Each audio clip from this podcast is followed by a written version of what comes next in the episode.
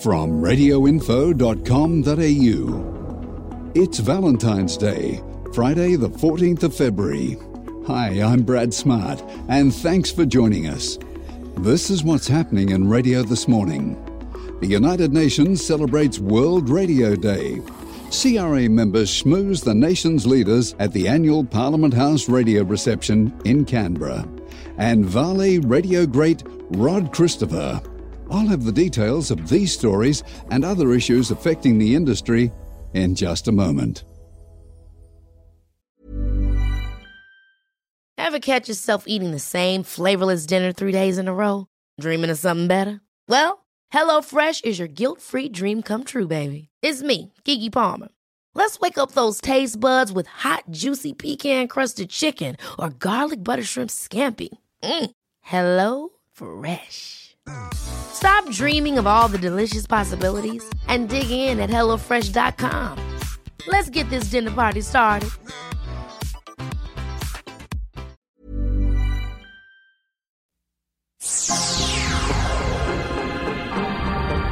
There seems to be a special day for just about everything these days. But World Radio Day is a real thing. It's sponsored by the United Nations and is celebrated each year for radio's ability to bring people together and keep them informed. Radio Info's Steve Ahern has penned a World Radio Day editorial about the importance of keeping up the quality of your broadcast chain. He's on the line now. Steve, where do we find you? Hi, Brad. I'm in Delhi to speak at a World Radio Day conference. So, what prompted you to look critically at transmission systems in your editorial? During this holiday period, almost every Australian would have a story about bushfires or smoke.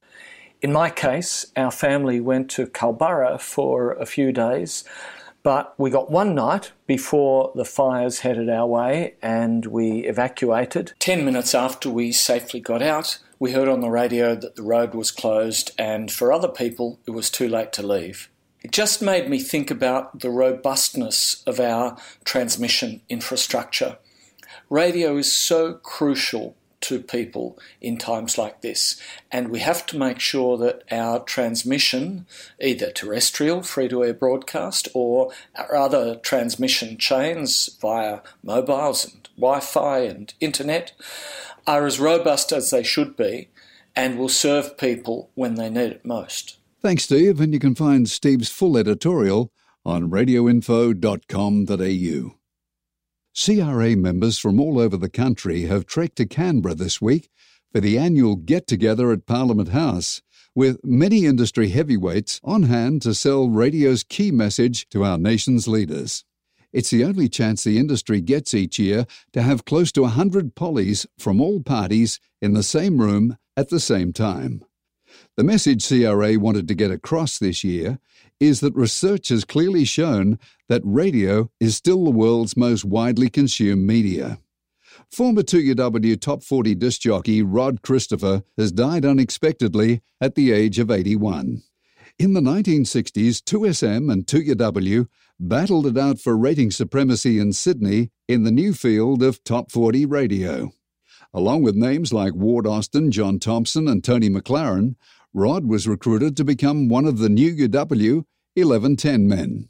He hosted evenings from 1964 to 1970 in a fiercely competitive market up against his friend Mike Walsh over at 2SM. If you'd like to read full details of these stories, they're available on the website at radioinfo.com.au. Hiring for your small business? If you're not looking for professionals on LinkedIn, you're looking in the wrong place. That's like looking for your car keys in a fish tank.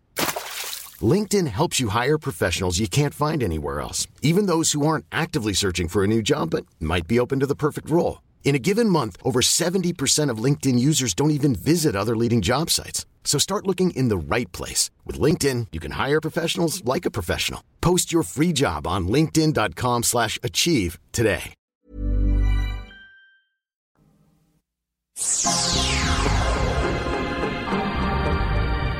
Here's some other stories catching industry attention today.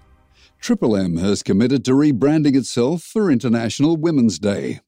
The stations will be called Triple Fem for the day and will feature an all female lineup.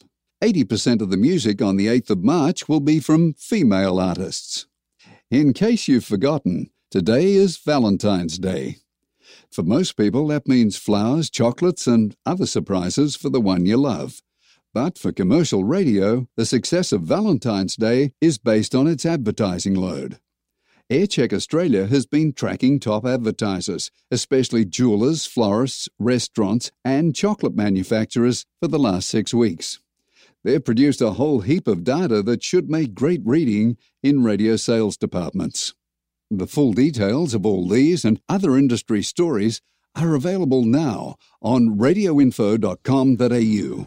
Next, it's time to look at who's on the move in radio.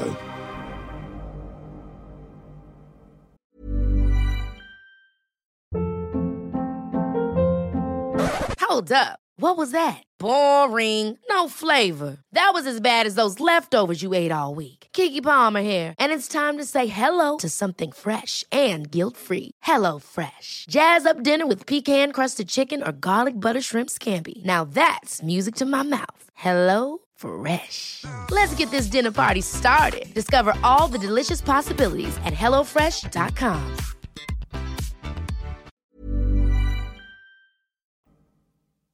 Hamish Carter's on the move, leaving breakfast at Hit South Queensland after 20 years. Hamish says each year he asks himself if he can face doing another year of breakfast radio. And this year the answer came back no. On the jobs front, 2EC Bega, Hope FM Sydney, and Salt 106.5 on the Sunshine Coast are all looking for announcers. And Melbourne's Joy 94.9 FM is looking for a production and services manager. Applications for the role close 26th of February. You can check out details of these and many other industry jobs right there on the Radio Info website.